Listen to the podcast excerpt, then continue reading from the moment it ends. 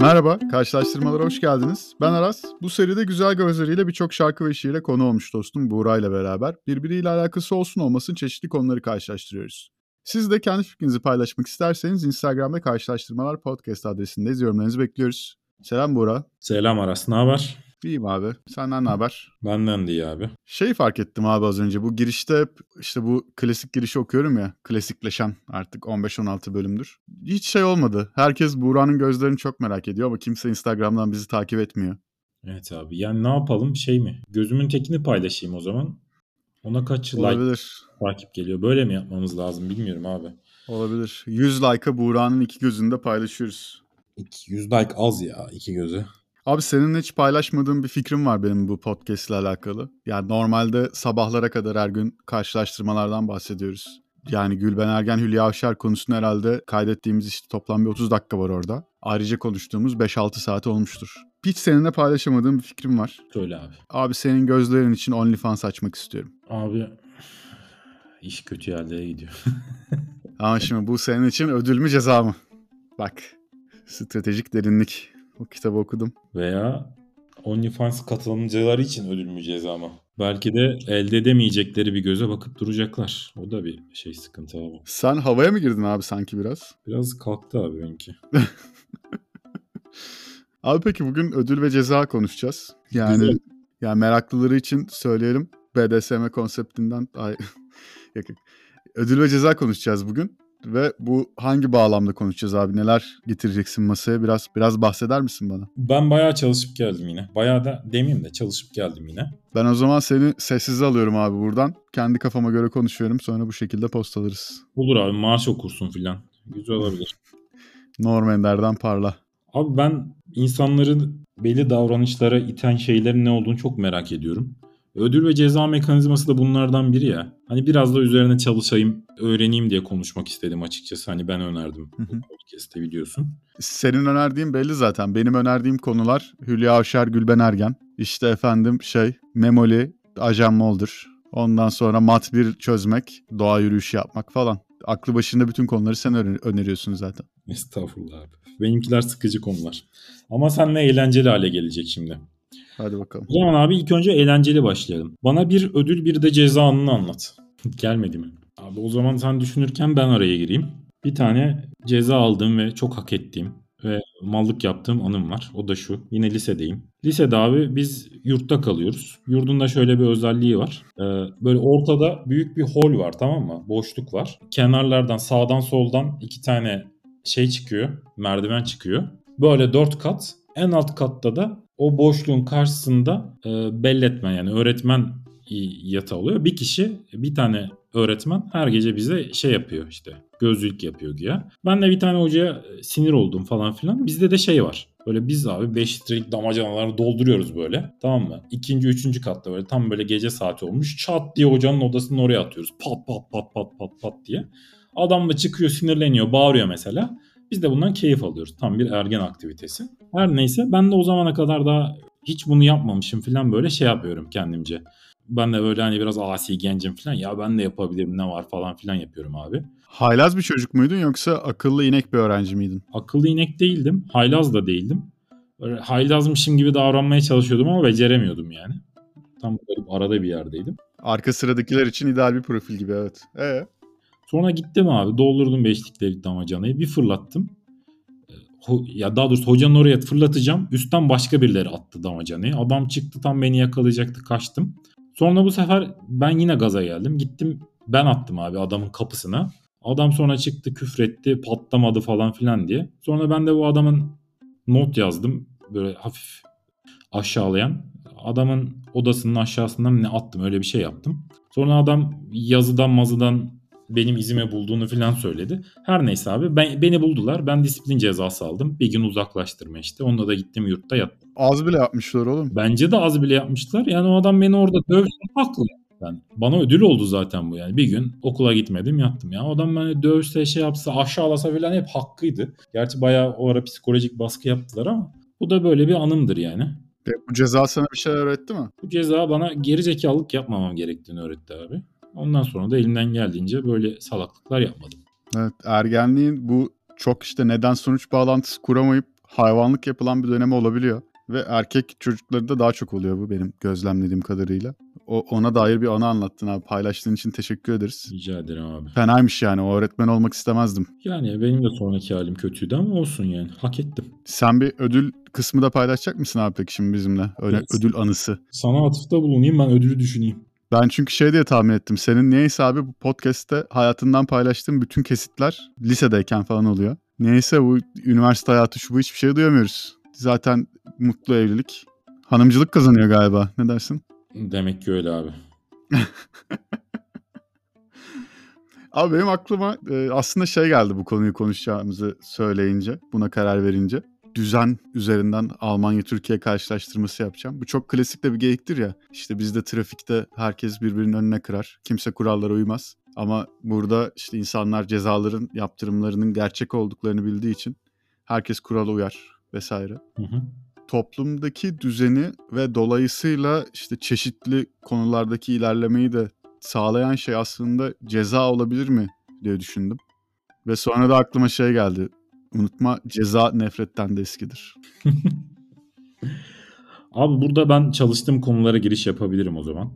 Şimdi ödül ve ceza sistemiyle alakalı farklı düşünceler var. Biraz Aristo'dan giriyorum ya. Hadi bakalım. Ben de birazdan büyük ihtimalle Sagop Kajmer'den gireceğim gibi duruyor zaten abi. Sen devam et. Olur abi. O da günümüz düşünürlerinden zaten.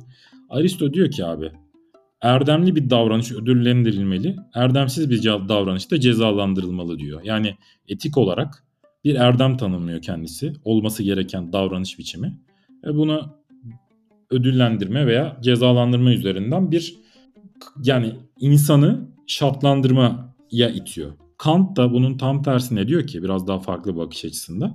Ödül ve ceza ahlaki eylemleri değersizleştirir. Yani bir şeyi sonuç için yapıyorsan eğer burada bir ahlak yoktur. Yani bir şeyi yapmanın nedeni onun ahlaki olarak doğru olması için yapmalısın diyor. Bana yani ben ödül ve cezayı bölümünü söylerken bu aklıma gelmemişti. Ve çok şu an içimde oturan bir şey abi. Şimdi mesela günümüz deneyimlerimden düşünüyorum. Ne yapıyorsun abi? Öğrencisin mesela. Diyorlar ki sana işte atıyorum işte okumayı öğren seni ödüllendireyim. Yok sınıfta ses yapma ben seni cezalandırayım. Şunu yaparsan böyle. Yani şey gibi hissediyorum ben abi. Böyle çocuğu alıp robottan böyle ödül ve ceza sistemiyle yetiştiriyorsun. Ve şey yapıyorsun, kodluyorsun abi, bildiğin programlama. Yani bu ödül ve ceza sistemi. Bence çok yanlış bir şey çünkü bu insanın kendi yolunu seçme ve motive olma, yani özgür iradeyi yok eden bir şey bence ödül ve ceza sistemi. Ben biraz da bu yaşa geldikçe daha iyi anlamaya başladım. Küçüklüğümden kalan işte bana düzgün bir şey yaptığımda evet aferin çocuğum denilen veya başka bir şey yaptığımda beni işte toplumun yargıladığı konular. Şu anda benim mesela derdim olan konular haline geldi. Tamam da sen de özgür iradenle öğretmeninin kapısına şaşal su fırlatmışsın. Yani burada seni denetleyen bir sistem olmasa ne yapacaktın kim bilir. Ertesi gün zebra ile gelecektin okula. Hocanın üzerine zebra sürecektin belki de.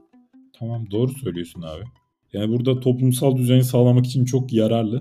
Ama ne kadar ahlaki ödül ve ceza üzerine yetiştirilen bir insanın yaptıkları. Şaşal su örneğini anlatmasaydın argümanın çok kuvvetli olabilirdi. Ama yani şimdi bir insanın uyuduğu yerin kapısına şaşal fırlatmışsın. Hayatta bu cümleyi kuracağımı hiç tahmin etmezdim. Yani böyle bir cümle kurmak sayende gerçekleşti. Teşekkür ederim. Ama bu ortamda zaten yani bir ödül ya da ceza mekanizması eksikliği gerek var demek ki yani. Hani bunu hangi ahlaki düzlemle neyle açıklayabilirsin abi? Hak veriyorum sana ama eksik kalan bir nokta var. Mesela hayatın boyunca ödül ve ceza sistemiyle yetiştiriliyorsun kısmen. Sonra abi işte belli bir yaşa geliyorsun mesela iş hayatı veya başka bir yer falan. Gerçek hayatta da böyle mesela güzel bir şey yaptım diye ödüllendirileceğini veya kötü şeyler yapanların cezalandırılacağını düşünüyorsun. Abi hayatta öyle bir yer değil, öyle işlemiyor yani. Sen de biliyorsun, ben de biliyorum. Gerçek hayat gayet de öyle işliyor oğlum, nereye öyle işlemiyor? Kesinlikle işlemiyor abi. Kardeşim sen hangi dünyada yaşıyorsun? Öyle olsaydı abi bu kadar fazla dolandırıcı, bu kadar fazla kötü insan etrafta geziniyor olmazdı. Demek ki bu insanların bazı yaptıkları cezalandırılmıyor veya cezalandırılamıyor veya göz yumuluyor. Şimdi bir kere bu birden fazla boyutu olan bir mesele olduğu için bence böyle görüyorsun. Ama yani neticede mesela daha basit ilişkilerden gidelim. Sen iş yerindeki insanlarla pozitif bir ilişki kurarsan, onlara işte iyi davranırsan, dertlerine ortak olursan, çözüm süreçlerinde onlara yardım edersen, çözüm süreci diye olayı durduk yere politize ettim ya, onu kastetmemiştim. Ne gerek vardı ya. Neyse, onu kastetmedim. Yani problemlerin çözmelerinde onlara yardımcı olursan olur. Yani onların gözünde daha iyi bir yere gelirsin, değil mi? Yani ödül illa sana olması gerekmiyor. Birinin bir mama atması, ne bileyim, bir şey vermesi, kalem vermesi, bir şey vermesi gerekmiyor. Abi katılmıyorum. Seni onaylamaları da bir ödüldür. Senin arkanda olmaları, sana destek olmaları da bir ödüldür. Katılmıyorum. Ya da yani işte okuma bayramlarını falan düşün abi. Biz ilkokuldayken böyle bize 60 saniyede kaç kelime okuyoruz diye yarışma yaptırırlardı. İşte kazanana kitap verirlerdi. Böylece işte o konuda yeteneği olan biri daha fazla yapardı, daha fazla okurdu ederdi. Sen belli ki katılmıyorsun. Katılmıyorum abi. Yani şöyle katılmıyorum. Mesela şöyle bir olay da var. Biraz olayı farklı yönlere çekeceğim. Belki manipüle ediyorum ama. Mesela bazı insan tipleri vardır. Böyle hani bir baltaya sap olmaz, bir şey yapmaz, bir hayrı yoktur. Ama mesela o insan bir tane iyi bir şey yapar. Böyle yapar, göklere çıkar. Sen mesela sürekli böyle ahlaki olarak iyi olanı, doğru olanı yapmaya çalışırsın ama bir tane hata yaparsın, seni dibe indirirler. Konteks bakımından bakılır bu olaylar abi. Yani abi bak, benim gözümde çok net bir örnek canlandı sen bunu anlattığın zaman. Bir Demet Tiyatro'daki Tirbüşon karakteriyle Fadıl karakteri. Tirbüşon serseri adamdır ama mahallede birilerini dayaktan kurtarır bazen. Kahraman olur. Öbür tarafta Fadıl da her zaman iyi adamdır. Bir hata yapar, herkes ona düşman olur. Böyle bir şeyden bahsediyorsun. Evet abi. Şimdi ödül ve ceza... Çok güzel hareket diyenler. Çok özür dilerim abi, konuyu çok gereksiz bir yere çektim ya. Ya ben buluyorum ha. Bu adamlar, bazı adamlar böyle övülüyor falan. Ya abi nesini övüyorsun? Neden? Çünkü adam o kadar alışmışlar ki. Yani belli bir standarda alıştırıyorsun abi insanları veya durumları. Ve onun üstüne bir şey yapınca ödül alabiliyorsun. Yani biraz da ödül ve ceza sistemi standardı bozmaya yönelik. Yani sen standardı bozuyorsan ceza alıyorsun. Sen standardın üstüne çıkıyorsan ödül alıyorsun gibi durumlar var. Abi senin bahsettiğin konu, lafını kestim özür dilerim. Biraz bana hatırlattı. Çok popüler bir ekşi sözlük başlığını hatırlattı. Efendi adam ve piç adam karşılaştırması gibi bir şey bu o zaman, öyle mi? Onu da karşılaştırırız abi. Yani ona da refere edebiliriz yani. Yani sen bir anda diyorsun ki, bir anda sürekli olarak ödülü hak eden bir insan var ve bu sürekli olarak bu seviyede olduğu için artık bir yerden sonra yok sayılıyor. Öbür tarafta da daha böyle düşük bir profil var ama bu profil daha çok ilgi görüyor falan gibi bir şey. Evet. Ama yani bu benim tespitim. Ben bundan şu an... Bu da ödül ceza sisteminin bir sonucu mu senin için? Ödül ceza sisteminin bir sorunu değil de yani sorunlarından biri diyelim. Ya benimce ödül ceza sisteminin en büyük sorunu yani. Bir insanın davranışını ödül ve cezayla manipüle edebilirsin. Yani bir tane çocuğun olduğunu varsay ve bu çocuğa sürekli gidiyorsun. Gidiyor birini dövüyor. Hediye veriyorsun abi. Ama mesela böyle bazı iyi bir şey gidip mesela arkadaşıyla oyuncağını paylaşıyor. Bu çocuğa ceza veriyorsun. Sen bu koşullandırmayla bu çocuğu tamamen topluma yararsız veya bildiğimiz ahlaki yasalardan farklı, uyumsuz bir insan haline getirebilirsin. Evet haklısın abi. Yani bu birkaç cümleyi anlayana deyip 3 noktayla bitirseydin Yılmaz Özdil'in yazılarından birini okuduğumu düşünebilirdim belki. Yılmaz Özdil. Nükteden. Neyse yani. Detaya girmeyeceğim. Ama bir yandan şöyle bir şey de var. Mesela başkasının deneyimlerinden ve şeyinden de öğrenebiliyoruz. Yani atıyorum sen bir gidiyorsun, birinin bahçesine giriyorsun. O dayı seni geliyor dövüyor mesela. Hı hı. Ben bunun mesela ceza olduğunu anlayıp öğrenip buradan çıkarımlar falan da yapabiliyorum. O yüzden ödül ceza sisteminin de var yani. İlginç bir durum. Ödül ve cezayı sen almak zorunda değilsin.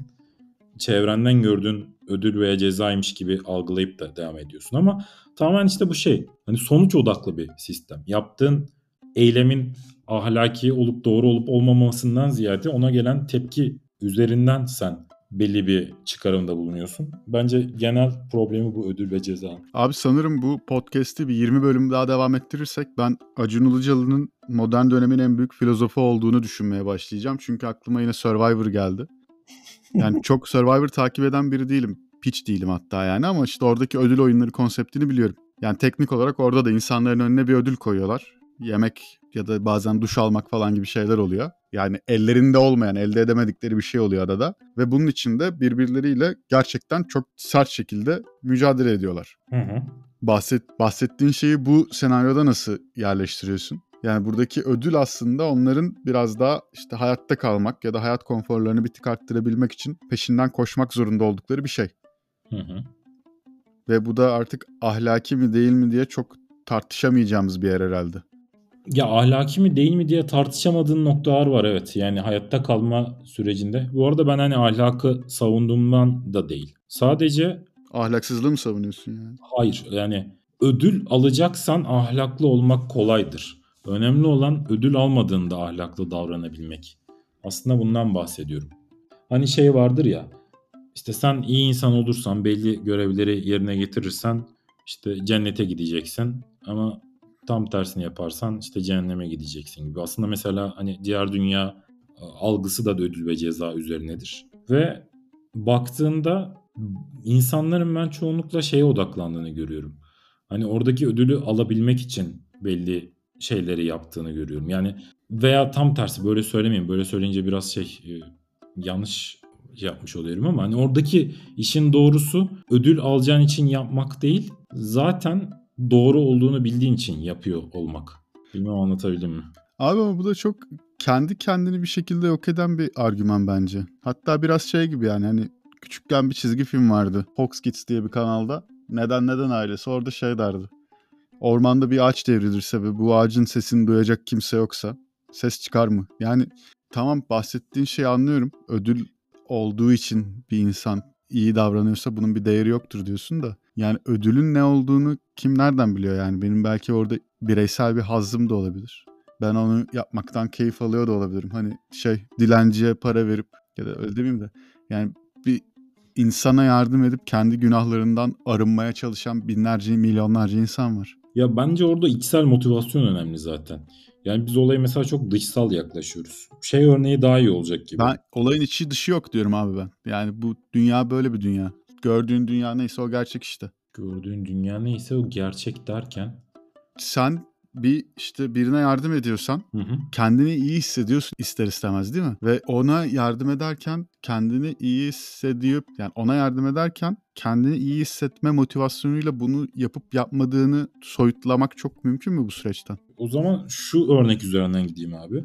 Mesela hepimiz öğrencilik yaşadık ve işte mesela sınava giriyorsun abi. Sınavdan yüksek alıyorsun, tamam mı? 100 aldın veya şey yaptın. İyi bir öğrencisin. Burada iki ihtimal var. Sen yüksek aldın çünkü başardın, kafana koyduğun bir hedef vardı ve onu başardın.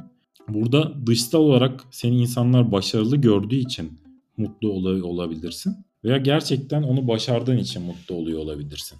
Buna atıfta bulmamın nedeni şu. Sen sınav sonucuna odaklanarak bir şeyi başardığını hissedersen bu sefer sadece dışarıdan ödül alma üzerine bir bağlam kuruyorsun. Ama onun dışında bir öğrenme motivasyonuyla yaparsan bu sefer kendi içsel tatmininle beraber ilerliyorsun. Ama ben de diyorum ki abi bunlar birbirinden çok ayrılan şeyler değil. Yani içinden gelen şey de dışarıdan gördüğün birçok şeyle şekilleniyor vesaire zaten. Şöyle ayrı. Birbirinden ayırmaya gerek yok bence. Bunu ayıran durum şu oluyor bu sefer. Sosyal medyada bir kişi yardım etmeye odaklanan insan da var. Ama sırf orada sosyal medyada yardım ettiğini göstermeye çalışan ve bunun için yapan insan da var. Ayrım burada çıkıyor. Sen bakarken belki aynı kişiyi görüyorsun. Ama bunlar aynı kişi. Bu yorum sen yapıyorsun abi işte. Belki ikisi de o yüzden yapıyor.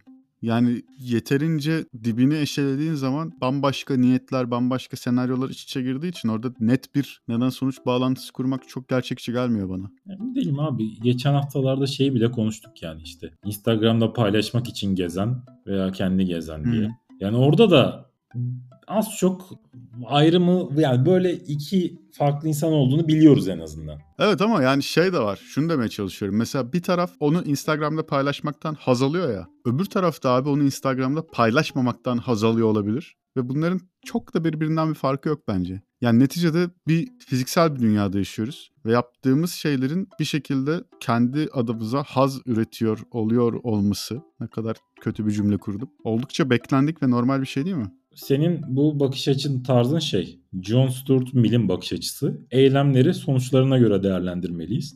İyi, sonucu iyiyse ödül verelim, sonucu kötüyse ceza verelim mantığında bir... Ben kesinlikle böyle bir şey söylemedim abi sen. Benim çıkarımım bundan. Öyle mi? Yani yanlış anlamış da olabilirim. Yanlış da abi. Böyle demedim de. Yok abi, şu an beni manipüle ettin. Gaslighting yapıyorsun bana şu an. Estağfurullah abi. Peki senin için doğru öğrenme yöntemi ne mesela? Ya da senin için iyi insan olma yöntemi ödül mü ceza mı? Hangisiyle daha böyle ehlileşiyorsun? Abi benim şu anki görüşümü söyleyeceğim. Sonra yakın olduğumu söyleyeyim. Ahlaktan başlayayım. Standart bir ahlak diye bir şey yok. İnsan ahlakı yaratıyor ve değiştirebiliyor. Ve hani ödül ve ceza sistemi de bu ahlak sistemini dayatıyor. Hani günümüz şey bile ne olsun, kanunlar, işte nasıl diyeyim, yazısız kurallar, bilmem ne, hepsi ödül ve ceza sistemi. Yani toplum hoşuna gitmeyen bir şeyde seni cezalandırıp dışlayabilir. Veya toplum tam tersi uygun gördüğü şeylerde ödül de verebilir. Yani şunu merak ediyordum. Böyle sert bir ergenmişsin. Haylaz bir yanını anlattın bize. Teşekkür ederiz paylaştığın için. Ben de bence şeydim bu arada yani. Kötü bir ergendim. Öyle düşününce, o açıdan düşününce. Ama sonra bayağı böyle işte şey insanlar olmuşuz. Yani kendimizi de kendimi övmek için söylemiyorum ya. Çok kötü bir yere girdim. Şey olmuşuz yani. Neticede sabah 8 akşam 5 çalışabilen toplumun içinde insanlar olmuşuz. Kimseye de hayvanlık yapmıyoruz gün içinde mümkün mertebe. Bizi bu noktaya getiren şey o süreçteki ödüller mi, yoksa o süreçte gördüğümüz potansiyel cezalar mı ya da gerçek cezalar mı? Abi kendi açımdan söyleyeyim. Beni bugüne getiren büyük ihtimal ceza. Yani ceza derken ceza ihtimalinden kaçma. Zaten bence cezanın en önemli noktası o. Ceza görmek değil, bir sonraki görebileceğin cezadan kaçınma eylemi. Ben bu arada çok kötü bir ergen değildim. Yani bu anlattığım örnek tek kötü örneğim diyebilirim. Evet. Ama... evet, öyle de bir şey olmayalım ya. Tatlı bir insansın abi zaten. Yok estağfurullah ya, olabilirdim hani şey yaptığımdan değil, biraz fazla uyumlu da bir insanım yani. Ve toplumdan dışlanmaktan, işte zarar görmekten veya insanlardan tarafından değersizleştirilmekten korkan bir yanım var. Yani orada şey hissediyorum. Yanlış bir şey yaptığımda cezalandırılacağımı hissiyatım var. Herkes öyle demiyorum. Ve bu cezadan kaçınma eylemi, durumu beni topluma daha uyumlu hale getirdi. Hani beni orada güdüleyen şey ceza oldu açıkçası, öyle söyleyeyim. Herkes için böyle değil. Yani herkes için böyle gelişmek zorunda değil tabii. Aynı kontekste gelişmek zorunda değil ama böyle hepimizin deneyimi orada biraz birbirine benziyor olabilir gibi. Yani çünkü bakıyorsun abi, böyle bir yaştan sonra insanlar çok tek tipleşmeye başlıyor. O tek tipleşmenin arkasındaki de bahsettiğin işte toplum tarafından dışarıda kalma, yalnız bırakılma durumu. O olduğu için hepimiz bence yavaş yavaş birbirimize daha yakın hale geliyoruz ve birbirimizle daha böyle anlaşabilir, daha sakin tipler haline geliyoruz. İnsanlar kayıp bağ kazançtan daha hassas olduğu için kaybı minimize etme eylemi üzerine gidiyormuş. Yani o yüzden daha çok risk almama eğilimindesin zaten. Bundan dolayı olabilir diye düşünüyorum ben cezanın daha etkili oluş durumunu. Yani hayat dediğimiz bu yolculuk aslında uzun soluklu bir memuriyet. Öyle gözüküyor abi. Ama tam tersi bu mekanizmaları yıkıp ödül üzerine odaklananlar sanki daha başarılı oluyormuş gibi geliyor bana. Yine Arif'in Manchester'a attığı golü ararken nerelere... Evet. Yine Neşet Ertaş'la bitiriyoruz galiba. Yalan Dünya. Evet. Cahildim, dünyanın rengine kandım. Tamam abi. Peki yani o zaman sen bu karşılaştırmanın galibi ceza diyorsun. Abi diyorum ki ceza daha çok işe yarıyor gibi gözüküyor. Evet. Bir de abi yani dediğin gibi ya bak, çok böyle basit bir yerden, sadece yani kısa hayatımda gördüğüm azıcık şeyin üzerinden yorum yapıyorum. İnsanları bir kalıba sokan ve daha böyle çevresine uyumlu, daha az zararlı olmaya motive eden şey kesinlikle ceza ve korku. Hı. Ödül aldıkça insan, takdir edildikçe şımarıyor ve şeyin de bir sınırı yok. Ödülün bir sınırı yok abi. Ödül aldıkça aldığın ödül anlamsızlaşıyor ve yani şey, boş akbil sesi geliyor bir yerden sonra. Evet ama cezada tam olarak öyle değil herhalde diye düşünüyorum.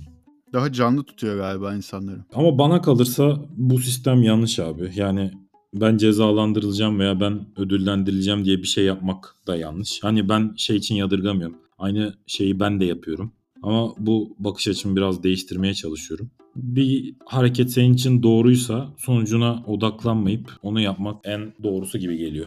Evet, ama yani bu kadar egolarımız işin içindeyken, her şey bu kadar gün yüzüne çıkmışken bence bunların birbirinden bu kadar ayrılması da çok kolay değil.